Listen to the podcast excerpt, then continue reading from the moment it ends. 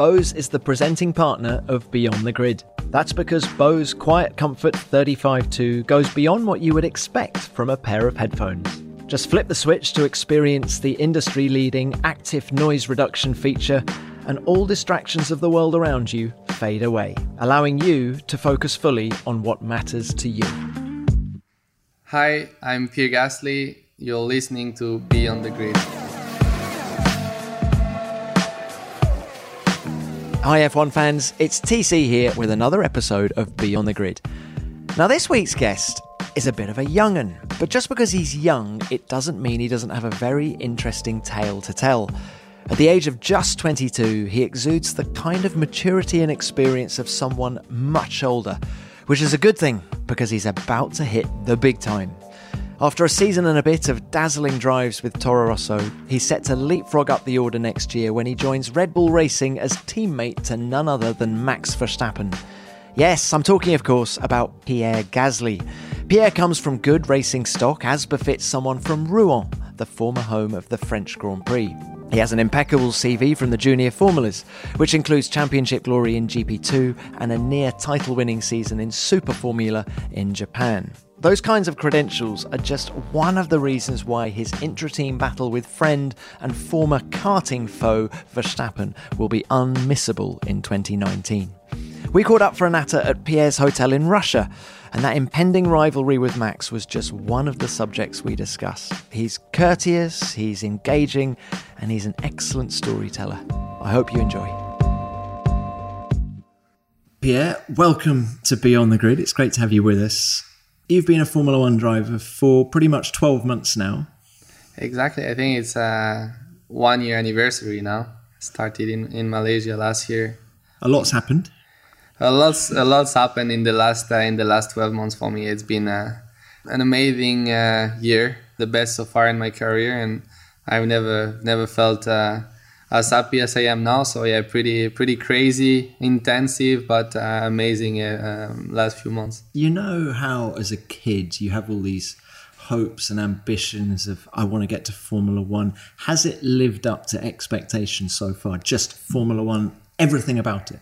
I will say clearly and and almost even better than than I thought. Um, yeah, of course, when I was a dream, I started to. My family was involved in motorsport, but first of all, they were big, uh, big fans and, and passionate about Formula One. So uh, since I'm born, every weekend, my family on the Sunday we had the family dinner, uh, family lunch, and uh, and with the TV on, watching the the, the races. So since uh, really little, I started to to watch F1 and um, and yeah, I dreamed about it uh, straight away. You know, I was every weekend Michael Schumacher on the top step, spraying champagne, um, and and I tell I told my parents, you know what, I I want to be like these guys. So yeah, it was a big dream, and and yeah, to see where I am now compared to a couple years ago, it wasn't um, so long um, time ago. is is is pretty uh, pretty crazy, and and yeah, it feels it feels mega. And have you got used to the idea of being a Red Bull racing driver next year? not not really, um, because of, of, course it's something something amazing, and, and I know next year is gonna be a, a, a, fantastic season, fantastic opportunity for myself, and and of course it's it, it's massive, you know, for me. Of course, when I joined Red Bull in in 2013, was my target long long term target to to join Bull Racing. But when I came in Formula One 12 months ago, I, I didn't expect or I didn't think that I will be in that position today. Um, even though that's what I, I targeted and, and that's what I, I dreamed about. Um, but I didn't expect it to come so quickly and um, and yeah, I'm just super excited about uh, about that challenge.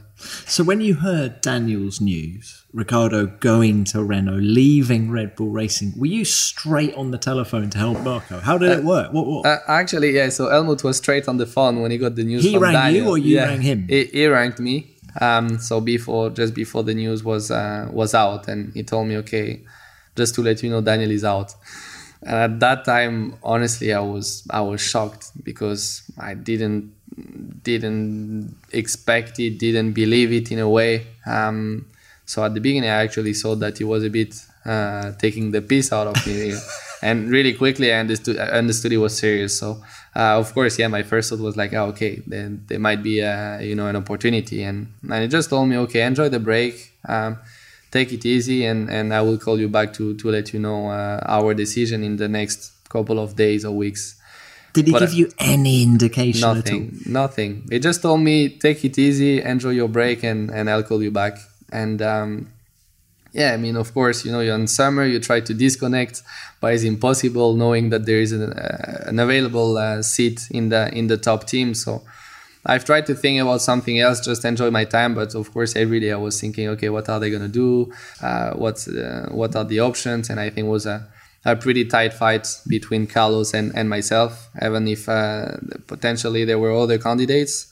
And yeah, it just rang me two weeks later to tell me they decided to take me for 2019. So was uh, yeah clearly the, the, the best news of my career so far. Uh, but actually, it was uh, was a bit funny. We were speaking with Max as well, um, so so Max was giving me a bit of uh, insight uh, oh, from, during from, that two weeks. Yeah, period. during that two weeks, and and just uh, uh, yeah, giving giving me some fresh news when uh, when he got some. So uh, no, was was of course a long 10, 10 days, two weeks, and, and when I got the the phone call from Helmut, I knew was either positive or or, or negative. Um, and and finally, yeah, just told me okay Pierre, you're gonna be a, Red Bull driver in 2019. Um, so keep pushing and, and prepare yourself the best way possible to, to have a great season with us next year. Do you think Max was batting for you? Was he pushing for you to join him, do you think? For sure, we have like great relationship with Max. We we know things a lot of time. We race together in karting, and we had uh, a lot of battles. And I think of course, today we we've got a, um, a really strong uh, relationship and friendly uh, in a way. So we've got a lot of respect and and yeah, we should ask him. But I think for sure um, it was it wasn't again the fact that I will I, I will be uh, I will be his teammate. That's uh, that's clear. But then after for more details, I think that the best one to answer will be uh, will be himself. Do you think there was one performance that stood out and sort of got you the. Do you think Bahrain, for example, that fourth place, think, was that the thing that clinched it for you?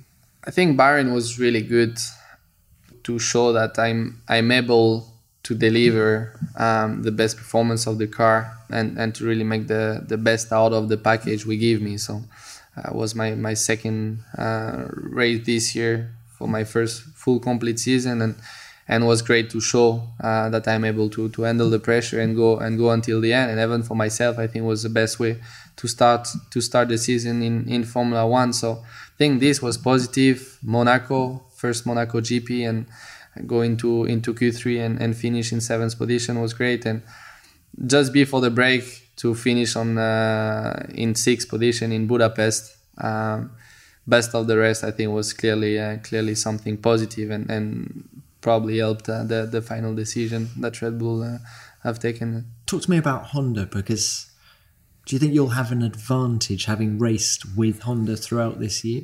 To be fair, in terms of driving, I, I know a lot of people uh, talk about it, but at such a level, I think you know Max after five, maximum six laps will get used to it. In terms of feeling, you know, the response you get inside the car, the way you um, the drivability, all these things. Uh, when when you're such a driver in Formula One, you don't uh, need much time to to get used to, to to that feeling. So I think it's more the way that I've learned how to communicate, how to work with them with a different culture. Japanese are really different than than the, the culture in Europe and the way they work, the way they behave, the way they, they communicate is slightly different and you need to get used to it.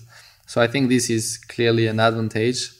After inside the car, purely in terms of driving, I don't expect him to take more than, than five or six laps uh, to, yeah. to get used to it. I wasn't actually talking about the performance side of it. I think you hit the nail on the head. Honda have a history of just doing things a bit differently, don't they? And I mean, Fernando Alonso, I think he's proven that you can't take them head on like that. You've got to work with them, haven't you? And is that something you learned in Super Formula? Exactly. and of course this year as well. Yeah, and for me, Super Formula in the end was um, was a great year. First on the, of course, on the sport side. I mean, the series itself was was mega, but also on the personal side, just as a, as a person, I've learned a lot about their culture. They have a lot of respect, and you need to you need really need to understand it when you work with Japanese. It's all about respect. So you can't tell them they do something bad or they, they do something in the wrong way. You need to really be explain it and and and find a way uh, and and lead lead them where you you you want them to go. But um, you can't be as straightforward as you can be for example in europe with english french or french or italian. You, you really need to um, be be objective with them and and find a nice way to to to tell them things so for sure when you go head to head with them uh, usually it turns out uh, in, a, in, a, in a pretty bad way. How long did it take you? That's pretty smart of you, Pierre. How long did it take you to work that out? Because I look at your Super Formula season, started quite slow, and then yeah. bam, something happened. Is it? Does that coincide with you working I'll, out how to get the best out of it? Probably a little bit because for sure I've learned it through the season. Um, I will say it was more about the car, getting the, the, the, learning how to, to set it up properly for, for myself is, was a pretty big change compared to GP2. Um, but clearly, I've read books before. You know, the first time I went in Japan, I went uh, in a country 10,000 kilometers away from my home by myself, and I was going to meet people that I had no idea uh, who they were, and and was completely like a new life for me. So was a, a lot of new things to learn. And I've read books about Japanese culture for Christmas. My family bought me uh, like tons of Japanese uh, things just to learn about the culture and, and, and get used to it. And that's one point I understood. But of course, through the season, I've changed my way of working with them um, and and less uh, vocal thing, but more like writing things on paper just to make sure that we understood the same uh, informations and drawing thing, for example, because of course in Japan in Super Formula, and we were probably 30 in my team. My engineer, my race engineer, was the only one uh, who could communicate with me. And then after, I had a translator to speak with other people inside the team which makes it really tough because we had meeting uh, meetings with team manager, engineers, five six people, all in Japanese with a translator translating things to myself, me answering in English, and the guy had to translate, but like technical uh, feedback. So really tricky to make sure that everyone understood the same uh, information. So uh, in the end, I was writing everything on paper just to to make sure we uh, was clear between us and i understood that was better to repeat things two three four times even if they will say yes that it's a it's a it's a country and they have a culture where they, they can't get into conflicts so they will never say no to you so so even if they disagree they'll always say yes but you need to understand with body language when it's a, a true yes or when it's a yes but they, they don't really uh, agree with you um, or they didn't really get the information you're trying to, to give them. So all the things I've learned it with a with a week spending time there and just learning about how they behave and, and how they work. Yeah. Did you feel very isolated when you were in Japan? So yeah, I had homesick. Mm, not really, because in the end I've enjoyed it so much. You know, like just in terms of everything is so clean. People were welcome, welcome, welcome me in the best possible way uh, try to make my life as easy as possible because it was a big change and and in the end i've really enjoyed my time there. Um, i had one of my best friends who studied in japan at the same time so i was kind of um, hanging out with um, with him. And uh, and in the end the people i really built a strong relationship with the, with the people and inside the team and the people i worked with with red bull japan as well that actually my last race when I left and was a pretty tough last one because was cancelled due to the typhoon and lost the title for, for half a point. So it was probably the the most difficult thing to swallow of the season. But I was actually pretty sad to leave them. And after all the things they've done, uh, they have done to me to to to make my move as easy as easiest as possible. Um, I really felt like when I had to leave that it was a, a pretty difficult uh, way to say goodbye and, and maybe not to uh, uh, ever see these people uh, again that really did uh, they gave everything there to make my time um, as yeah most comfortable as possible where did you live when you were out there so i went there for the races, but most of the time I tried to spend around ten days uh, just to get used with the jet lag, with the uh, with the country, spend time with the with the team. So I didn't have. I was always staying in uh, hotels, um, which sometimes can be pretty funny because in Japan they, they don't have the same hotel than we have. You can have like really small one, everything compacted all together. They have a strange way to uh, strange pillows. I don't know if you have ever tried. Oh, but the have- bead pillows. Exactly. They're So- not pillows, man. Those so are not you've got one soft side and another side with, with like full of bills inside. So If I could tell you the number of nights I've spent in Japan putting the bead pillow to one side and Yeah. folding up all my dirty shirts and using those as a pillow. yeah, I, I, I ended up doing the same thing. But uh, yeah, it's a lot of, of different things. You know, the funny one is the toilet is so low, for example, because Japanese people are quite short usually. So the side of the toilet is different, and it's all electronics. You have like tons of buttons of uh, on the side, and and um, yeah, most of the time I had the feet out of the bed because same the side of the beds are much smaller than You're not that tall either. yeah, and I'm not that tall, uh, so so no. Honestly, it was a, a lot of uh, different things, but yeah, I really enjoyed it because uh, you are so far from everything. You know, I was disconnected from um, from this European environment, and um, and I think I've learned a lot and so grown up a lot um, just As as a as, person. a person, which was for me, uh, uh, I think, great just for for myself. What did you do? Tell me what you do of an evening when you were racing at Fuji.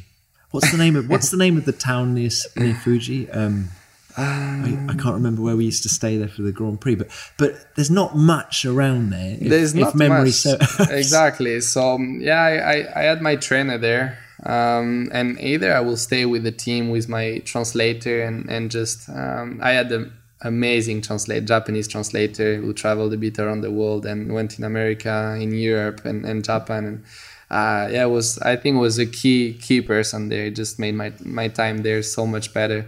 Um, and yeah, just enjoyed the evenings with with him, my trainer, a couple of other drivers. They were uh, Lotterer, Andre Lotterer, um, who were there at the same time, Nick Cassidy and Martin Burrows. Just try to to to hang out a bit with uh, with these people. And and honestly, the the funny thing in in in Japan is wherever you go, you're always surprise in a good way. So it was just about discovering the country, taking the car, drive for 20 minutes somewhere, and and end up in a in a village uh, which look really strange, and then go in the first uh, restaurant, and finally you find out that the food is just amazing wherever you go. So. It was just about discovering the country and um, and yeah, try to, to enjoy as much as I could. You strike me as a cup half full kind of guy. Is that is that fair assessment? There's a positivity about you that isn't the case with every driver in Formula One, certainly.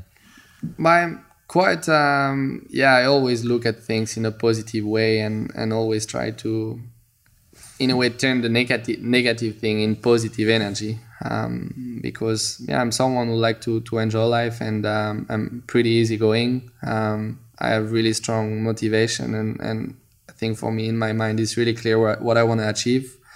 Um, and that's why I always try to turn all the things around me in a positive uh, into positive energy uh, to give me even more um, yeah motivation um, dedication um, to um, to achieve what I want so You remind me of Daniel Ricciardo in many ways. That's a compliment. Pro- pro- yeah. com- he's, he's, he's fun. yeah, probably my smile is not as big as his one but just your outlook is, is Yeah. quite similar. So you've come a long way from uh, Rouen. yeah Now, les Essarts yeah. listeners uh, of this podcast who know their history of Formula One will know that there were five Grand Prix, French Grand Prix, at Rouen between 1952 and 68, I think. Um, go on, how many times did you drive that Rouen track in your youth? Hey, so the thing is, uh, is now it's closed. Uh, there's one part of the track where you, you, you can't go anymore. Um, and uh, and yeah, I passed it many times because there is an highway right next to the this track. So um, yeah, most of the time I was with my dad, and he used to tell me stories about this track and that he um, he had the chance to drive there with some Ferraris in the past, and that's it was a uh, a man proper proper man track because was uh, one of the most dangerous. Um, there were unfortunately many accidents, but you really had to to have as we could say, big balls to be fast uh, on that track, like in, in, in the old school track. So um, actually, I, I did drive there uh, recently that year. Someone wanted to make a, a documentary about uh, that track, Rouen Les Essarts. And he took me there with the car. We managed to open all the roads, um, not all of them, but a part of the track and uh, and just to go uh, through these really fast chicanes. I don't know if, if you remember the, the layout, but you had uh, like downhill with. I was going to say there was a very steep climb at one point. On the yeah on the super fast. Yeah, super, fast and there was also like a, a massive downhill, yeah. really fast chicanes, and just unbelievable to imagine that guys were going at, at that time with uh, was like basically literally bomb on four wheels because as soon as they will crash, the, the car will uh, explode. And just to imagine that they were going there, I don't know, 250 uh, down this uh, this airplane. Um, yeah, was when I when I drove on there, I was just massively impressed. And I had the chance to try it in the simulator as well, but of course it's, it's different. But just give you an idea of yeah how in unsafe the Red, in and the how Red crazy. Bull simulator. What simulator was it? Um, so no, actually, it was just a simulator. Actually, I or don't just a thing you had at home or something? Exactly, Oh, sort of uh, rFactor as um, simulation, but just yeah, it gave me a good idea of, of the of the track layout and just to imagine. I saw some footage from the past. Um, unfortunately, we lost uh, like a, a French, uh, really famous French driver there, and um, and yeah, it was uh, like it's a pretty big shame that they didn't manage to keep the track open um, because like a lot of people pushed hard to to, to keep it uh, open even without racing but just to have it available um, in case you want to yeah just enjoy like the, the the Nürburgring for example but they didn't manage to uh, uh, to do it in the end So, Rouen, okay, there is a link to motor racing there, but are, are you from a, a, a, a racing family? Is that fair? Just tell us a little bit about where this passion for driving came from. Well- Mum, dad?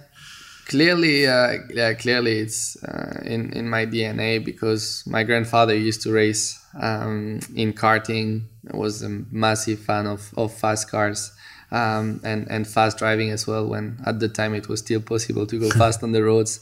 Um, and I did unfortunately I didn't have the chance to to know him. Um, but I, I I knew my my um, grandmother who was a go kart champion as well. So that's pretty uh, And, wa- and was grandfather a champion as well? So they were both so, champions. So yeah, he probably won a couple of races. I don't know if he was wasn't like a super high level, but he just loved uh, racing in general. But my grandmother became uh, like karting champion, uh, regional champion um, at the time. And um, and yeah, of course, my father is a, is a massive fan of, of motorsport. He used to race in, in karting. He did some um, rally as well, um, some endurance races. Was French Dad, champion. Your dad did? Yeah, my dad. Yeah. So only like national national level, but um, yeah, it was still was a fast uh, was a fast driver, and um, yeah, he did some rally rally stages for for a couple of years, and uh, yeah, it just stopped after after I'm born. He had a, a pretty uh, big crash, um, yeah, on the on the stage, but his co-pilot turned two page at the same time and just told him uh, flat out uh, left in fifth gear and was actually an airplane in second and was a, a mountain uh, stage. So uh, yeah, the, a pretty big crash. Uh, luckily, uh, was alive in the end and, and was safe. But yeah, was the point he decided to stop to stop racing. I have a pretty big family with four brothers, all older. And um, and three of them raced in karting. So since mm, yeah, since I'm really little, uh, two years old, my mom used to bring me to the track to support uh, all my brothers, and um, and yeah, I wanted to to try, of course. You've got four brothers. How did mum and dad have time for you? I've, I've got three children and they just dominate. I can't imagine having two the- more. the- I call them brothers because for myself it is my family. They are both uh, all four uh, step brothers, um, two from my mom and two from my dad, and and they they made me a bit later. So my younger brother is, is nine years older than me. So uh, there there's a little gap, which I think was really um, positive for myself because when I, I grew up, they were much older than me, and it kind of built my my mental um, character, I will say. Um, and and you know it was really positive because the they showed me all the mistake that I should avoid in my life. So uh, it's been no, it's been fantastic, and we all have a, a fantastic relationship you know all together. So. Pierre, not only that, but there is a statistic, and I it's something that the, the The last one is always the best one. Yes. No, no, but Pierre, this is true. This is exact. I've had this conversation with Jensen Button because the youngest child, you start doing things at a much earlier age than your older siblings because they play with you in the garden and do whatever else, and and therefore you just develop faster. And Yeah, so that's how I, a- I saw them as well. Like, of course, as a little brother, you look uh, up a lot to your older ones, and you look at what they do. And and at that time, I mean, since I'm two years old, three of them raced in karting, and I loved it. I, I wanted to do mechanic uh, on the kart, and I wanted to help them to be fast and to be uh, successful. And and then after, just in general in the life, I always um, looked up at, at my brothers um, and really, really in a, in a proud way. Um, and and they taught me a lot. So we had a lot of fights because they didn't want to play with me Mario Kart because I always used to beat them. I'm gonna say you must have been a really annoying younger brother. Right? I always, I always, but since really little, I, I always had this really competitive mindset, and um, whatever thing I do, I always want to to win it. If I do it, it's to be the best, and I always want to play with them. But they they they got fed up at some point that I always took things so in a competitive way, and um, and as soon as I started to to beat them, they they just. Uh, got uh, upset but no it was it was really funny i really enjoyed my time and uh, there were also really good support for myself when i, I started karting single seater and, and also now at the level i am because they are a big fan of racing and, and they know what it's all about you know about the work the passion and they really supported me uh, since since my beginning i started in karting so uh, they Do they come to races now? they come now so so of course it's difficult because they all have a job uh, so so i think we Are any get of them involved in racing? not not anymore. Um, so they understood that at some point. They were not uh, made to to be professional race car driver. They still drive karts pretty fast but um, no they all have a job and no actually it's great i had them all in um, for the first time all together in a race for my title in uh, gp2 uh, when i got um, the, the gp2 championship and uh, and then after they came uh, actually all together in Abu Dhabi as well last year. So now we we do spend uh, a lot of good times together. But then of course, I mean with uh, different commitments for all of them, it's difficult to um, um, just bring them all at the same time. But yeah, they do come sometimes. Being asked for passes the whole time. Yeah. Look, what else are you good at? Because I mean, I've heard football, and or was it always racing for you, or was there other options So as well? yeah, actually, I've been always big big fan of sport in general, and I started with uh, ice hockey uh, when I was three years old. Um, I did it for two years. Then I I don't know. I had a bit of a fight with my uh, at the time the the trainer. I wasn't a big fan of the trainer, and then I felt like yeah, it wasn't really my thing. So I stopped at five. I started football, and uh, yeah, just loved it so much. I'm still a, a massive, massive fan of football, and I I did play from five till 11 years old. So uh, I started my first yeah my first time in go kart at six. Um, and then after I just kept going doing the doing both um, both of them at the same time. And um, yeah I love them both but I just felt the first time I, I jumped in a go-kart I say okay that's that's what I want to do in my life. That's racing driving. Um, I just loved it so much. And um, played football at I was in the first team in my club in my in the in the place I live. And um, yeah one weekend because I missed all the training to go karting uh, which was my, my favorite thing um, I came on Sunday to the game and they told me, okay, Pierre, you missed uh, too many practice training, um, so we're gonna we we're gonna put you in the B team this weekend. And I say, guys, you know what? It's my time to stop. I, can, I cannot do the both things at the um, at the top, and um, yeah, I need to make a decision. And I say, okay, just want to focus on racing now and and just yeah, give my best and make sure I put all my chances on my side. side. So, what position at football were you? So I was on the midfield on the right side. Um, running. Exactly, running a lot. So actually, Yeah. which was fantastic because it built me a good uh, physical condition. Mm. I was uh, yeah running uh, for the attack, coming back uh, for for the defense. So I think it was really good as well. Also the the spirit, you know, it's a um, team spirit, team sport, and um, just know how to play with the others and and really build uh, good relationship with all the other players. So. Um, in some ways, it's similar to F1 because in F1 it's not individual sport; it's uh, much more team sport than, than people could think. Um, and I think in the end was a, a really uh, positive experience. So, at what point then did you meet Esteban Ocon? So because I've met. read that you you were mates and you did loads together. Yeah, no, honestly, the story with Esteban is is is so long. Like, uh, could speak about it for hours. But um, so basically, it started um, that that his father bought the kart uh, of one of my brother for Esteban. We had one chassis at home that he bought, and that's how they first they first met. Then I started karting um, with the same um, engine uh, preparator than, than he had at the time. So started to go karting and then we started to go on the same track. So we, and, you live near each other then? Yeah, like 30 minutes away okay, from each right. other. And, uh, and we used to train on the same track and, and we used to, of course, we were seven at the time and, and, and of course we used to spend so much time together, train uh, to the same track, going on weekends together. We used to come at home many times, and same for, for myself. We uh, went to his place. I even remember times that in the winter there were nobody coming to uh, to our racetrack, which was uh, Anneville 30 minutes from where I live. We were the only one there, snowing like hell, and we were going for like three, four laps, coming back when our uh, ends were completely freezing and going in the truck back of the truck with the with the heater just to get warm for 15 minutes and then after going back on track for five other laps with uh, the slick tires on and, and just driving on the on the snow. And um, no honestly we we did spend like some some fantastic uh, fantastic time together. And like I think brothers? it, like brothers or?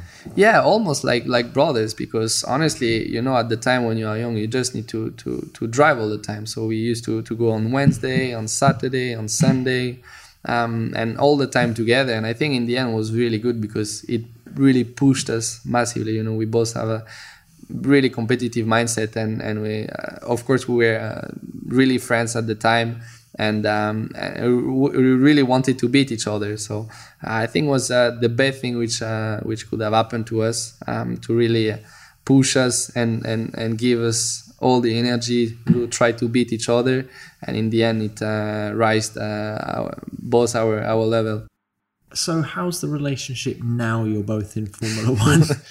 I mean, I've heard a few radio messages from both of you this year. And uh, hey, what did you say after lap one at the French Grand Prix this year when you when you crashed into each other? I don't know, but it was massive disappointment, and um, yeah, of course, it was uh, was yeah a terrible moment in uh, in in France.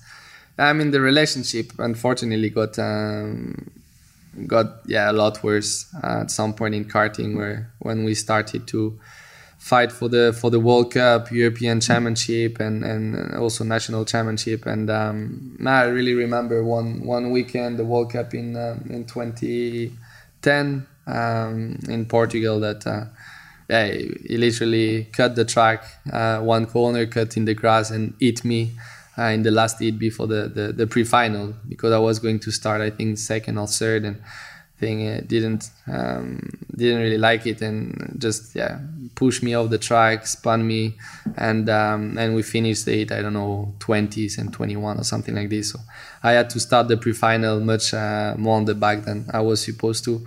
And then yeah just at that time we were um, probably used to, to focus a lot on, on, on myself. We used to not go uh, training together anymore. Um, and um, and then yeah it was uh, actually it wasn't the first time when it started to to go a bit worse. Uh, was a Bridgestone Cup in 2009 uh, actually. One race in Mer that uh, started last in final. I didn't my engine didn't start in pre-final.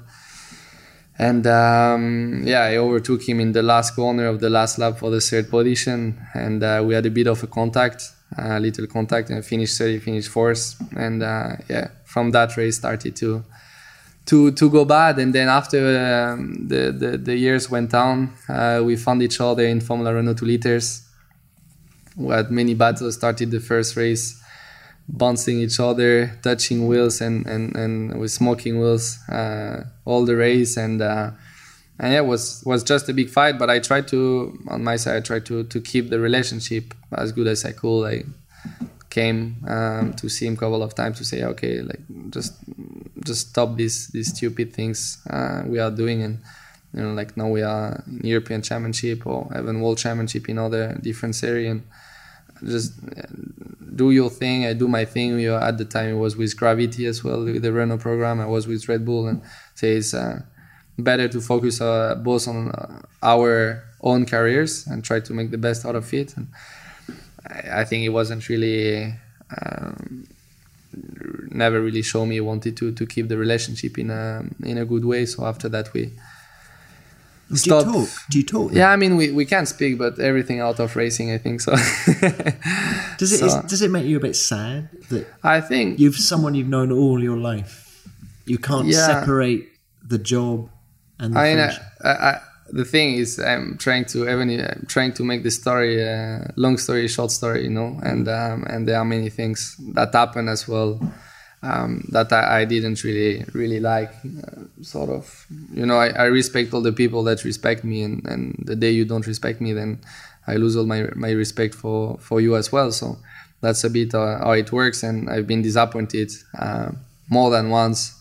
So um, so yeah, after this point, you know, many times. I, I was waiting apologies from his side and never really came. So at some point I said, okay, then um, there is not much not much I can do. Just focus on myself, and I let him let him uh, do do do what he wants. Um, but um, no, you know, I think in the end we really respect each other as a as a driver. Uh, we spend some amazing time together, uh, talking like if it was my girlfriend, you know.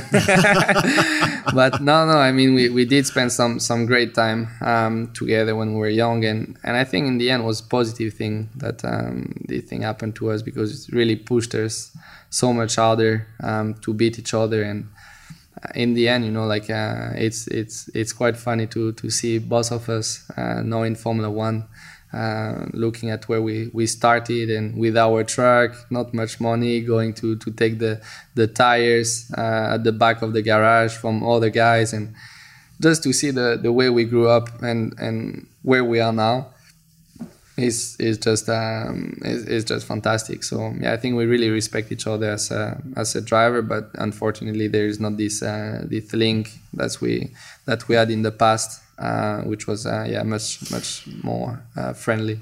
Does it feel odd that you're going into one of the big three next year and he probably won't have a drive in Formula One?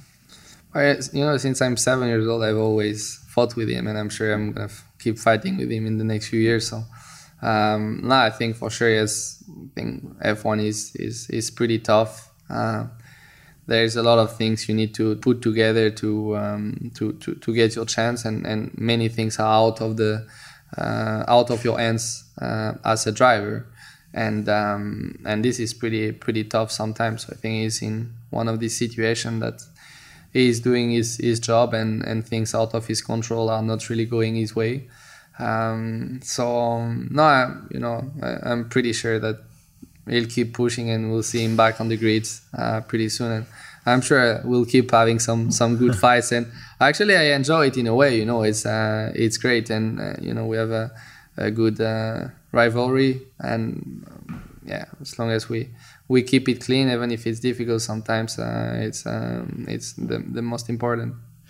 That's one friendship that racing has turned a bit sour. Yeah. Do you worry that the same thing might happen between you and Max, for example, next year? honestly, I didn't really think about it. And um, yeah, as I said earlier, you know, the, the, main point is respect. And I think as long as you respect each other, nothing nothing can, ha- can happen. Um, and that's the way I see things. You know, I'm really usually friendly and.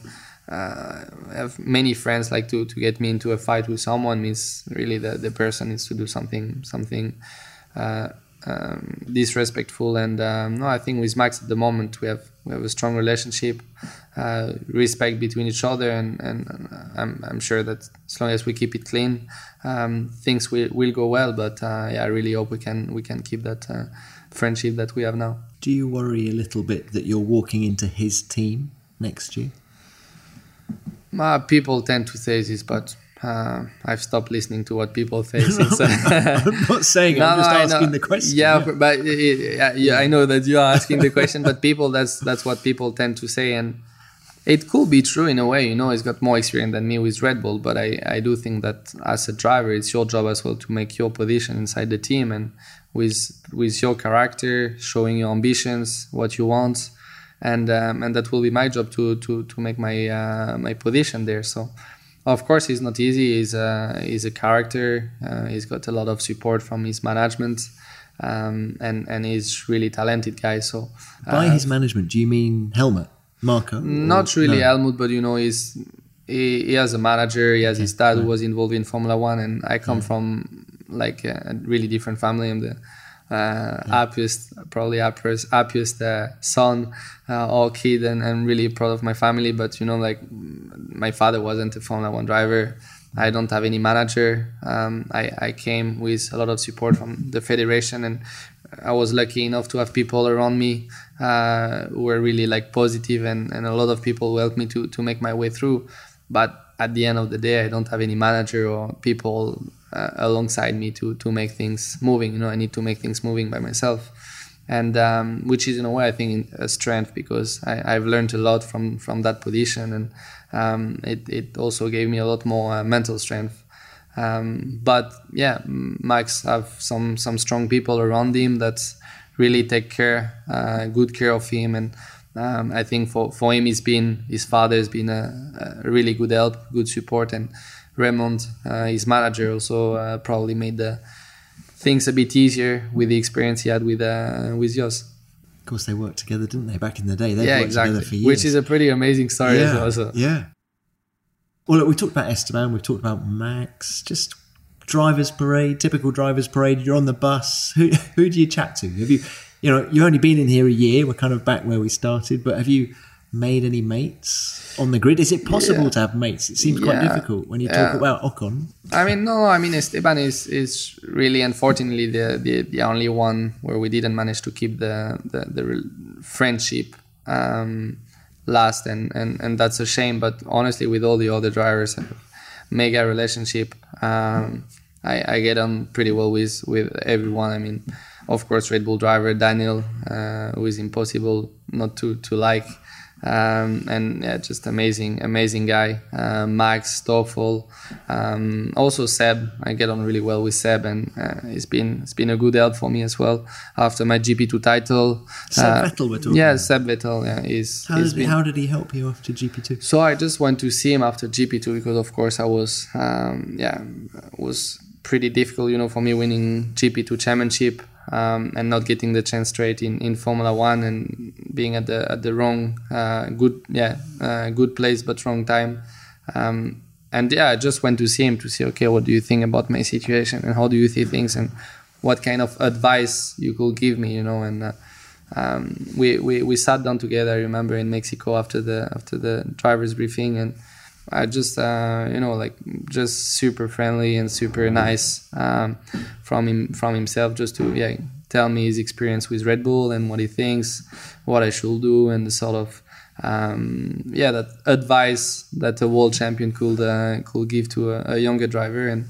Did he suggest Still now. Super Formula, or was it? Yeah, he told me it was uh, for him was a was a great uh, a great chance to to go uh, abroad, and he was sure that yeah, just told me like you just need to keep pushing and, and show them that you don't give up because you know they, they keep testing you. Red Bull is a is a program where they keep testing you every day to see how strong you are mentally. Um, Even now you're in Formula One, they're like that, do you feel? yeah, they always they in a way they of course a bit less in Formula One, but um, they kind of always test you, you know. And uh, and Helmut is like this, and it's sort of his game as well. So so once you you, you get it, uh, you know to, to to handle things. But that's a bit the way um, that they are with the drivers, and uh, yeah, honestly, was was great to to catch up with him and.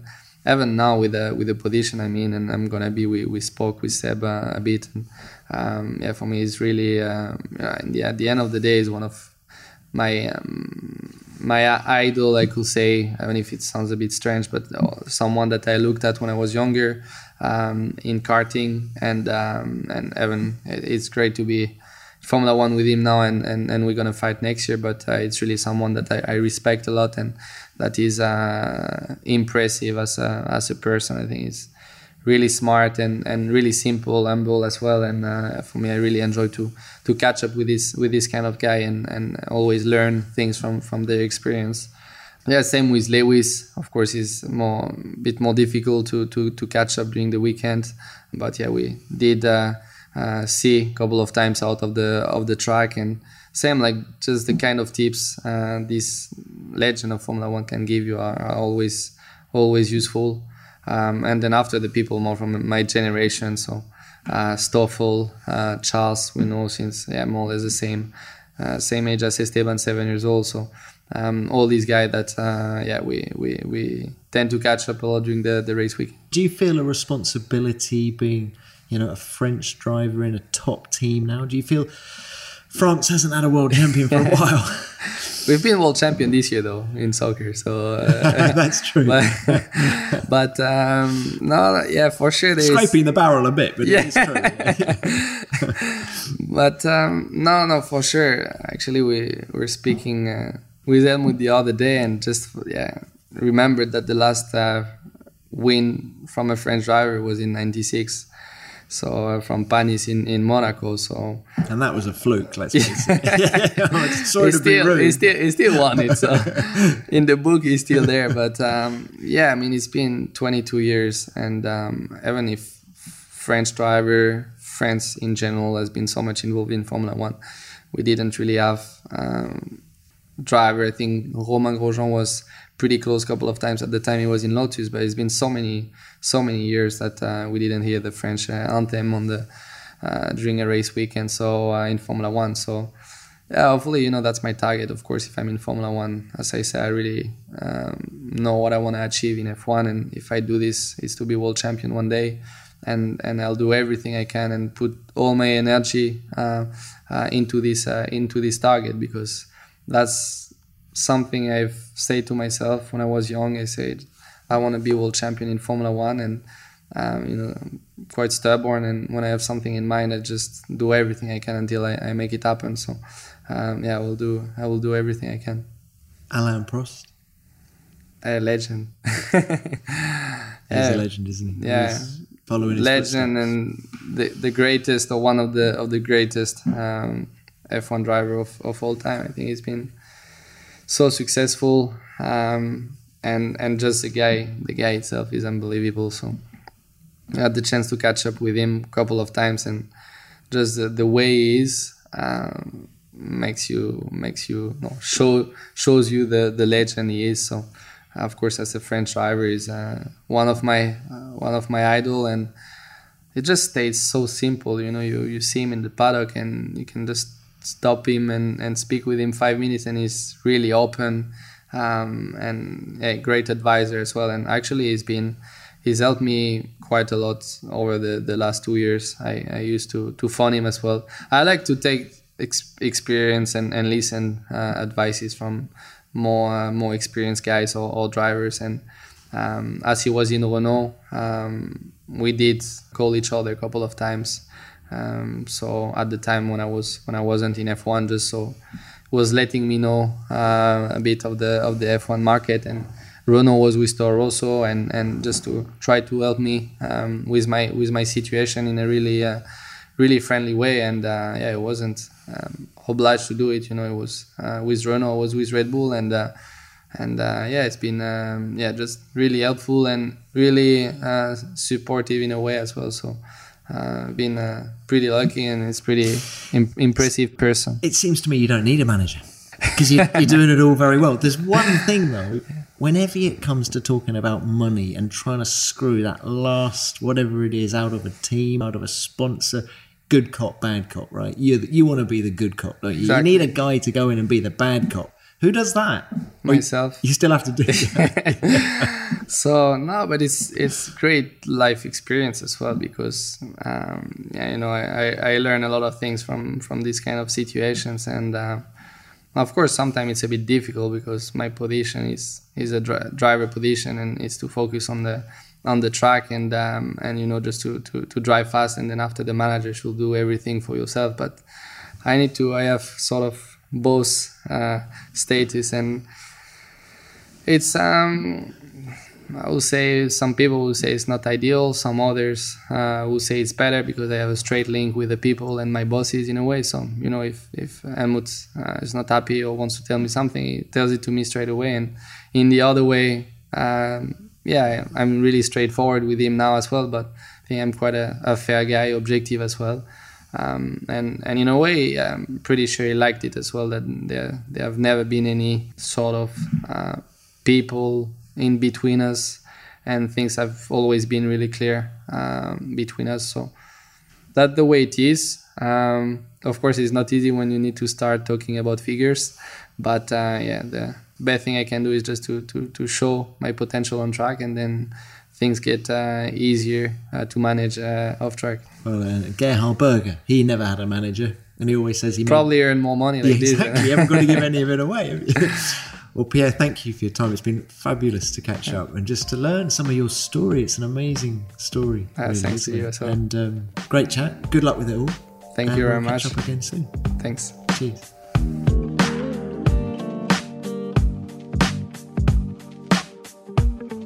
Esteban Ocon, Honda, the Japanese way. There were so many little gems in that chat but there was undoubtedly a deep rooted sadness linked to the breakdown of his childhood friendship with Ocon that bugs him to this day. On a more positive note, Pierre's understanding of Japanese work ethic will stand him in good stead next year when Red Bull link up with Honda. It'll be fascinating to see what he can achieve. A big thanks to you, Pierre, for your time. Well, that's it for another week, but we'll be back in just seven sleeps with another F1 superstar. In the meantime, please subscribe to Beyond the Grid if you haven't already. We're on Apple Podcasts, Spotify, and your favourite podcast app. And I love your feedback. Please feel free to drop me a line using the hashtag F1 Beyond the Grid, and you can tweet me at Tom Clarkson F1. Sarah Jones did just that last week, telling me that the podcast is ideal Saturday night listening. Saturday night fever, Sarah. Well, where and when you listen to the show, the team here and I would love to hear the most surreal setup. Beyond the Grid is produced by F1 in association with Audioboom. Until next time, keep it flat out.